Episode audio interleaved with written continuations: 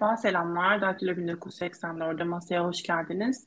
Can Selçuk'u tanıyorsunuz, sürekli televizyonlarda görüyorsunuz, izliyorsunuz. Ben de o yüzden kendime bir söz verdim. Tekrara kaçmak istemiyorum. Daha spesifik sorular sormak istiyorum ve o küçük nüansları yakalayabilmek istiyorum. Buna çalışacağım. En son sizin bahsettiğiniz, yayınladığınız anket Kılıçdaroğlu'nu yüzde 55, e, Erdoğan'da yüzde 45 olarak gösteriyor. Orada Doğru. adaylığını açıklayan kişiler üzerinden soruları sorduğunuzu söylediniz. O yüzden şu an gündemi çok kaplayan Muharrem İnce ve Sinan, Sinan Alan o kadar belki değil ama Muharrem İnce özellikle bu kadar gündemi şekillendirmişken bunun dair çok ciddi bir veri olmamış oluyor elimizde. Ama siz orada evet. kilit bir şey daha söylediniz. O da Memleket Partisi'nin %5'lik bir oy alabilme ihtimali varmış gibi duruyor dediniz.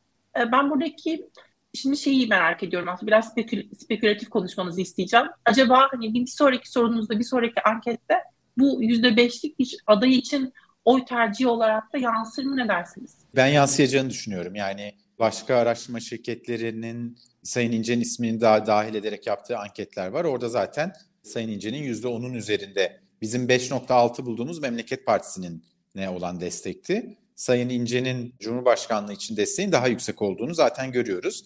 Muhtemelen bizim araştırmalarımızda da o şekilde çıkacaktır. Bu seçim direkt ikinci tura kalması demek o zaman doğru e, tabii, mu? Tabii seçimin ikinci tura kalması anlamına geliyor. Şimdi burada şuna dikkat etmek lazım. Hep Cumhurbaşkanlığı seçimi üzerinden değerlendiriyoruz bunu. Tabii ki Cumhurbaşkanlığı seçimini ikinci tura bırakma ihtimali var. Tabii Cumhurbaşkanlığı seçimi ikinci, taraf, ikinci tura kalınca Hanım meclisin dağılımı çok önemli hale geliyor. Ve her ne kadar Sayın İnce'nin partisinin oyları, muhalefet oyları olsa da barajı geçemediği sürece aslında kaybedilmiş, vekillik açısından kaybedilmiş oylar oluyor. Dolayısıyla eğer barajı geçemezse ki şu anda belki barajı geçme ihtimali olabilir ama şu anda yaptığımız ölçümlerden kesin barajı geçer diye bir şey söylemek e, söz konusu değil. Biz sonuçta bir tane veri noktası üzerinden konuşuyoruz. Bunun trendine iyi bakmak lazım. Dolayısıyla e, Sayın İnce'nin adaylığını değerlendirirken sadece Cumhurbaşkanlığı seçimi dinamiği üzerinden değil, aynı zamanda meclis aritmetiği üzerinden de bakmak lazım. Buradan bakınca da İnce'nin adaylığının muhalefet için bir risk oluşturduğunu görüyoruz. Yine farazi bir soru. Ben şu an Kılıçdaroğlu olsam ya da muhalefet partilerinden e, Millet İttifakı'nın bir bileşeni olarak belki sizinle görüşme istesem ve sizden bir tavsiye istesem Muharrem İnce meselesiyle ilgili nasıl bir tavsiye verirdiniz? Çünkü bunu şu yüzden soruyorum. Şu an sanırım yani muhalefet özellikle Millet İttifakı partilerindeki genel tavır Muharrem İnce biraz daha görmezden gelme ve bu trendin düşmesini bekleme eğiliminde. Siz bunu hem gerçekçi buluyor musunuz hem de doğru strateji olarak görüyor musunuz? Hem evet hem hayır. Şöyle yani kampanyalar başladığında yani bir tarafta Sayın Kılıçdaroğlu'nun bir tarafta Sayın Erdoğan'ın kampanyaları başladığında ki çok büyük kampanyalar olacak. Hani tek başına Memleket Partisi'nin parti olarak veya Sayın İnce'nin aday olarak ne kadar bu kampanyalar arasında kendine yer bulup bulamayacağını bilmiyoruz. Öte yandan şunu biliyoruz ama Sayın İnce'nin çok genç bir seçmen kitlesi olduğunu da biliyoruz. Dolayısıyla bizim yani şu anki anketlerimize çıkan potansiyel gerçekleşsin veya gerçekleşmesin bu seçimde Sayın İnce'nin bir potansiyeli olduğu artık bir gerçek. Dolayısıyla ben altılı masa yerinde olsam veya Sayın Kılıçdaroğlu yerinde olsam bir orta yol bulma stratejisini izlerdim. Yani o şekilde tavsiye verirdim en azından onu söyleyeyim. Çünkü sonuç itibariyle eğer demokratik sisteme inanıyorsak ve bir siyasetçi de e, bir temsil kapasitesi ortaya koyuyorsa diğer bütün partilerle olduğu gibi kendisiyle de görüşülmelidir ve burada bir orta yol bulunmalıdır diye düşünüyorum. Bu da çok önemli bir nokta aslında değindiğiniz. Muharrem İnce'yi gerçekten kim destekliyor meselesi. Yani birçok insan için sürpriz olduğunu düşünüyorum. Çünkü Muharrem İnce evet yani vardı ve sosyal medyada görece aktif sayabiliriz belki Twitter üzerinden belki. Ama günün sonunda çok da var değildi gibi sanki. Bu yani bu trend nasıl oluştu? Depremle mi ilişkili gerçekten yoksa Kılıçdaroğlu'nun adaylığına tepkiyle mi ilgili yoksa iki farklı yani bu iki kutuplu siyasetten sıkılmış ve oy vermeye gitmeyi çok arzulamayan belki insanları mı harekete geçirdi? Çünkü Muharrem İnce'nin de biraz teorisi o. Yani iddia ediyor ki işte ben hani Cumhur İttifakı'ndaki yerli ve milli kişilere hani nasıl ifade edelim? Kişilere sesleniyorum ve bu zamana kadar oy kullanmayan, kullanmak istemeyen ve belki ilk kez oy kullanacak insanlara sesleniyorum. Bu doğru mu? Gerçekten yani bu kitle mi e, Muharrem İnce'ye destek veriyor yoksa bilmiyorum. Şöyle şimdi Muharrem İnce'nin desteğinin bir yapısal nedeni var. Bir de konjektürel yani günlük olaylarla ilgili kaynağı var öyle söyleyelim. Bir e, yapısal mesele şu. Biz ta 2019'da yaptığımız bir gençlik anketinin çalışmasının sonucunda bunu söylemiştik. Gençler anti siyaset oldukları için mevcut siyasi aktörlere, mevcut müesses nizama, onların kurumlarına, siyasi partiler dair güvenmiyorlar. Bakın apolitik değiller, anti siyasetler. Ve o zaman demiştik ki bu tip bir seçmen kitlesinin en rahat teveccüh göstereceği siyasi oluşumlar popülist siyasi oluşumlar olur. Zaten onu takiben Ümit Özdağ'ın Zafer Partisi geldi. İşte Memleket Partisi zaten vardı. Dolayısıyla zaten şu anda Türkiye'de gençler açısından e, gençlerin oyunu alabilmek için çok elverişli bir ortam var popülist partiler için. Bu Sayın İnce'nin aldığı desteğin ana kaynağı olan gençlerin neden destek verdiğinin yapısal açıklaması. Bir de konjektürel yani günlük olaylarla ilgili e, şeyi var. Bu altyapıyı hazırlıyor. Günlük olaylar ne peki burada? Onlar da şu birincisi deprem. Çünkü biz Sayın İnce'nin oylarının artışını Şubat ayında görmeye başladık. Şubat ayında zaten %2 seviyesine gelmişti. Depremde gençler çok büyük bir öfke duydu biliyorsunuz. Ve sadece afet bölgesinde değil her taraftan zaten bunu şeyde de gördük. Yani gençlerin sivil toplumla beraber mobilize olmasında, deprem bölgesine, afet bölgesine yardımları götürmekte işte İstanbul'da, İzmir'de, Ankara başka şehirlerde belediyelerin yardım şeylerine gittiler, merkezlerine gittiler, yardım ettiler, bölgeye gittiler falan. Buradaki tepkiden bir e, şey aldığını görüyoruz, destek gördüğünü görüyoruz. İkincisi ama Altılı Masa'nın 3-6 Mart süreci de aslında gençleri Sayın İnce'ye e, yöneltti. Çünkü şeye baktığınız zaman gençlerle beraber İyi Parti'nin kaybettiği oylardan, bir miktar CHP'den, deprem kaynaklı AK Parti'den gelen şeyler var. Destekler olduğunu görüyoruz Sayın İnce'ye. Tabii burada şunu söyleyeyim e, İpek Hanım az önceki ilk sorunuza istinaden şimdi burada Altın Millet İttifakı'nın ne yapması gerektiğini konuştuk ama bir Muharrem İnce'nin de pozisyonunu bence değerlendirmekte fayda var. Yani Muharrem İnce'nin elindeki pazarlık kozu ikinci tura taşınabilir kozu olmayabilir. Neden? Çünkü biz biliyoruz ki şu anda Sayın İnce'nin ye olan destek büyük ölçüde muhalefet seçmeninden geliyor. Yani ikinci tura gitse bile bu iş ve diyelim ki %10 aldı ilk turda Sayın İnce veya %12 aldı, %13 aldı neyse ölçmedim bilmiyorum. Ama bunu Sayın Erdoğan'a taşıma şansı yok. Yani o desteği Erdoğan'a ciro etme şansı yok. Dolayısıyla Sayın İnce'nin de bence altılı masa kadar pazarlık pozisyonunu birinci tur öncesi iyi değerlendirmesi lazım. Çünkü birinci tur geçildikten sonra o gücünüz kalmayabilir artık.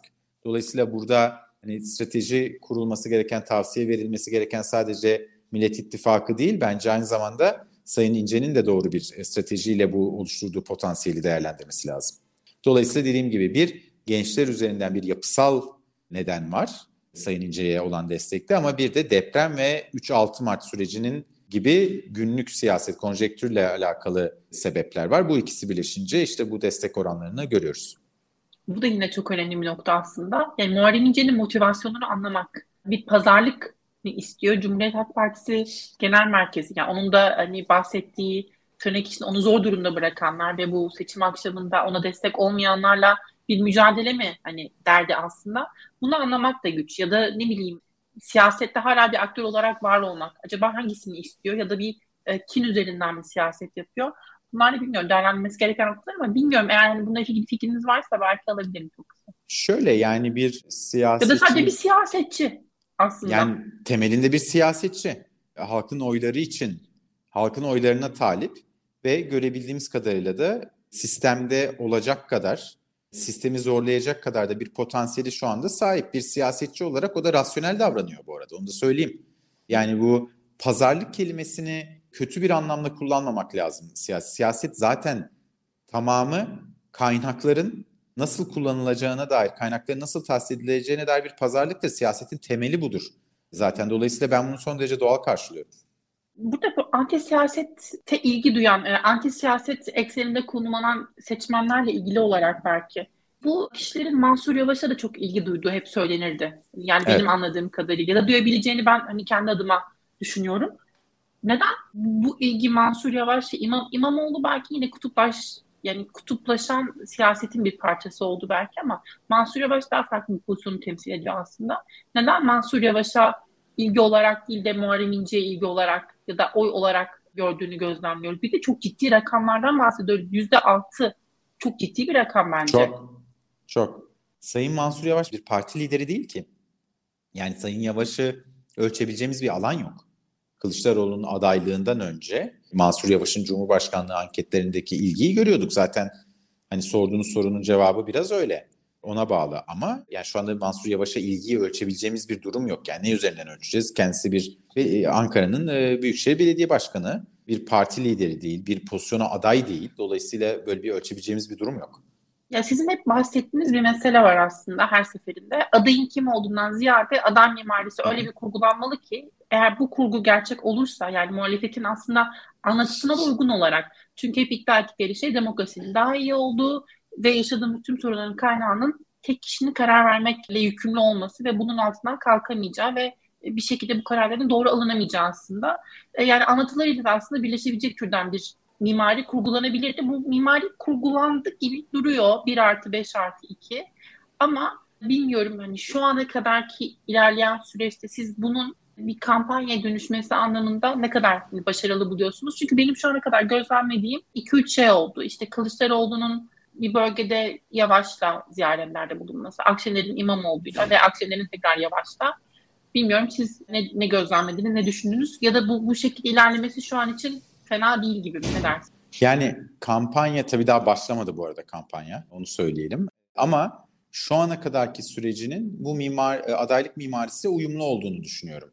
Çünkü dediğiniz gibi Kılıçdaroğlu Yavaş'la İmamoğlu'yla bölgeye gitti. Sonra Meral Akşener aynı şekilde yaptı.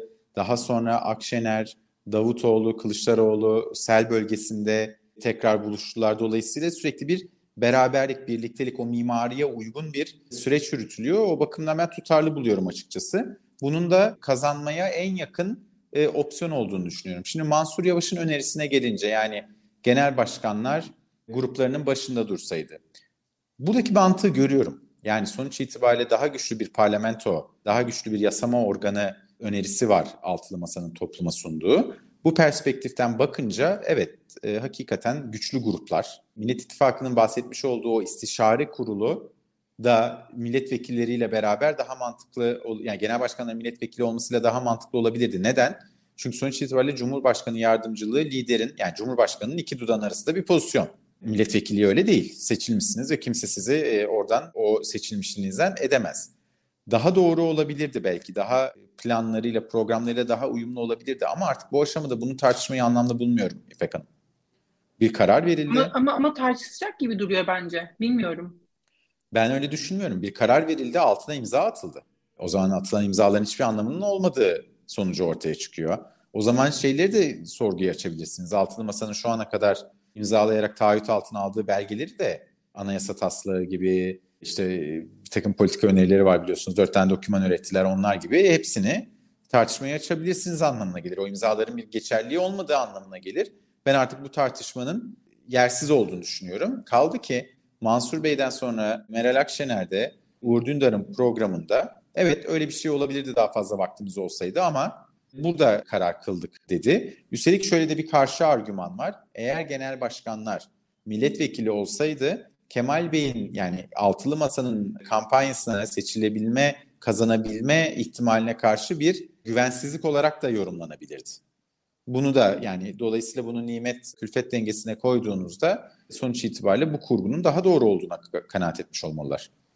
Ama yani bu imzaların ya da bu kararların alınması ile ilgili tahmin ediyorum Mansur Yavaş da en az bizim kadar haberdardı bu imzaların atıldığı ile ilgili ama böyle bir söylemde bulunması ve Fatih Altaylı'nın yayınında şey dedi. Hani bunu götüreceğim ve bunu e, tekrar değerlendirmelerini isteyeceğim dedi. Bunu biraz değerlendirmeye açık buluyorum açıkçası. Ama Deva Partisi ona çok hızlı bir cevap verdi. Eğer Sayın Belediye Başkanı'nın bir değerlendirmesini arzu ettiği bir önerisi varsa partisinin genel başkanı üzerinden altılı masaya getirmesi uygun olur dedi. Ben Sayın Kılıçdaroğlu'nun böyle bir girişimde bulunacağını düşünmüyorum. Umarım bu bir krize dönüşmez e, daha önce yaşadıklarımız gibi diye ben de bir umutla, umut ya da bir hayalle, bir enerjiyle bu konuyu tamamlayayım. Ve size daha genel bir soru sorayım aslında. Kampanya niçin yapılır meselesini sormak istiyorum. Ve neden mesela hep konuşulur yani acaba adaylar daha erken belirlense daha mı iyi olur? Adayların erken belirlenmesinin ne tür avantajları vardır, ne tür dezavantajları vardır? Ya da kampanya aslında kime hitap eder meselesi. Siz burada mesela özellikle Türkiye özeline baktığımızda bu kampanya sürecinin genel olarak kime hitap ettiğini düşünüyorsunuz ve nasıl yapılması gerektiği noktasında hangi böyle ince çizgiler vardı? Mesela denir ki kutuplaşma, kutuplaşmayı arttırmamak lazım. Özellikle muhalefet açısından söylüyorum.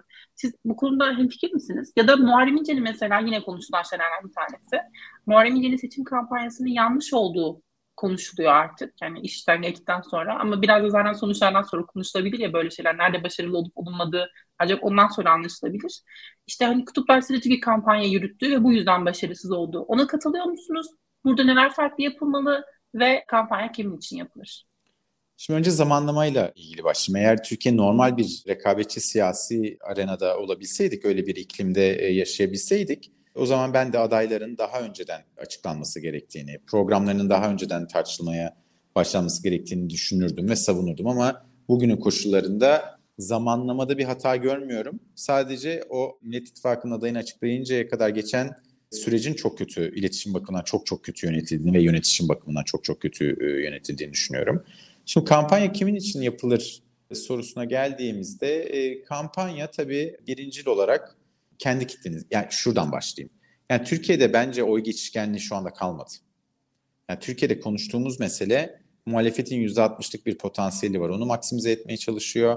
İktidarın %40'lık bir oyu var. Onu 50'ye, 51'e çıkartmaya çalışıyor. Dolayısıyla şu anda muhalefet açısından yapılması gereken kampanya rakibi mümkün olduğunca rahatlatacak, onu rahatsız etmeyecek, duygularını kabartmayacak bir kampanyaya yapması lazım. Çünkü biz şunu biliyoruz ki AK Parti seçmeni memnuniyetsiz seçmen bugüne kadar yer değiştirmediyse bundan sonra tepkisini göstereceği en fazla davranış sandığa gitmemek olur. Sandığa gitmemeyi düşünen bir seçmeni daha fazla tetiklememek için tabiri caizse daha kucaklayıcı, daha kapsayıcı, daha sakin, sinir uçlarına dokunmayan bir kampanya yürütmek ve daha konu bazlı bir kampanya yürütmek e, doğru olur. Siyasetten biraz daha e, uzak bir kampanya. Tabii ki siyasatsız bir siyaset önermiyorum kesinlikle. Türkiye'nin en dertli olduğu konulardan biri olduğunu düşünüyorum da iktidara baktığınızda ise iktidarın pek hamlesi kalmadığı için yani bir iki tane hamle vardı. Onlar çok iyi gitmedi açıkçası. Genişleme hamlesi yapmak istediler. Yeniden refah kabul etmedi. E, kala kaldı Hüdapar'la. Onun da ittifaka girecek mi girmeyecek mi bilmiyorum ama algı yani şu anda sokakta sorsanız Hüdapar'ı Cumhur İttifakı'nda sayar seçmenin kahir ekseriyeti. Çünkü algılar belirliyor ya bu işleri. Dolayısıyla burada işte Mehmet Şimşek gibi ekonomide daha güven verecek bir ismin transferi için uğraşıldı. O olmadı. Öte yandan AK Partili ağır topların milletvekili adaylığının söz konusu e, olduğunu duyuyoruz, görüyoruz. Yani AK Parti'nin ben biraz daha agresif olacağı kanaatindeyim ve e, daha fazla kimlik ve aidiyet üzerinden bu işi götürmeye çalışıp başka türlü daha rasyonel tabanlardan giden seçmeni geri getiremeyeceği için daha duygusal, işte kimlik, aidiyet gibi konular üzerinden bir kampanya yürüteceğini düşünüyorum. Büyük miting yapmama kararı doğru olur mu? Ebru Emre soruyor. Bilmiyorum. Yani şöyle göreceli bakmak lazım bence. Yani Ebru Hanım sorusunu anladım çok yerinde bir soru da. Şimdi büyük miting ben 2018'de Muharrem İnce'nin büyük mitinglerine zarar verdiğini düşünüyorum. Bir kere oradan başlayayım. Sizin sorunuzun da bir parçasıydı. Yani o en son İzmir, İstanbul özellikle mitingleri o milyonların geldiği evet muhalefet seçmeni belki çok mutlu hissettirdi ama karşı tarafı ürküttüğü e, görüşündeyim. Öte yandan tabii şu anda büyük mitingden ziyade Millet İttifakı'nın avantajı çoklu miting yapabilme avantajı var. Yani biz şöyle bir gün yaşayabiliriz mesela. İşte Sayın e, İmamoğlu Karadeniz'de, Yavaş ne bileyim Kayseri'de, işte Konya'da Davutoğlu, Diyarbakır'da bilmem ki falan böyle aynı günde mesela Millet İttifakı adına 5-6 tane miting görme şansımız olur. Ben bunun etkisinin çok yüksek olacağını, ben bunun etkisinin öyle milyonluk mitinglerden daha fazla olacağı görüşündeyim. Dolayısıyla büyük Peki, miting... Büyük miting derken bahsettiğiniz bu hani bir de onların konseptleri de farklılaşabiliyor. Ne bileyim otobüsün üzerinde spontaneymiş gibi yaptıkları oluyor kimi zaman kimi zaman ne bileyim pazar gezerken kovanın üzerine çıkıyorlar. Yani büyük mitingden anladığım var. Muharrem İnce'nin lafınızı böldüm 2018 mitingleridir. Ben öyle mitinglerin doğru olduğu kanaatinde değilim. Yani bu Maltepe, Maltepe'deydi sanırım Maltepe. değil mi o miting? Evet. Yani, Gündoğdu'da e, Maltepe'de. Çok fazla insan geldi denildi vesaire.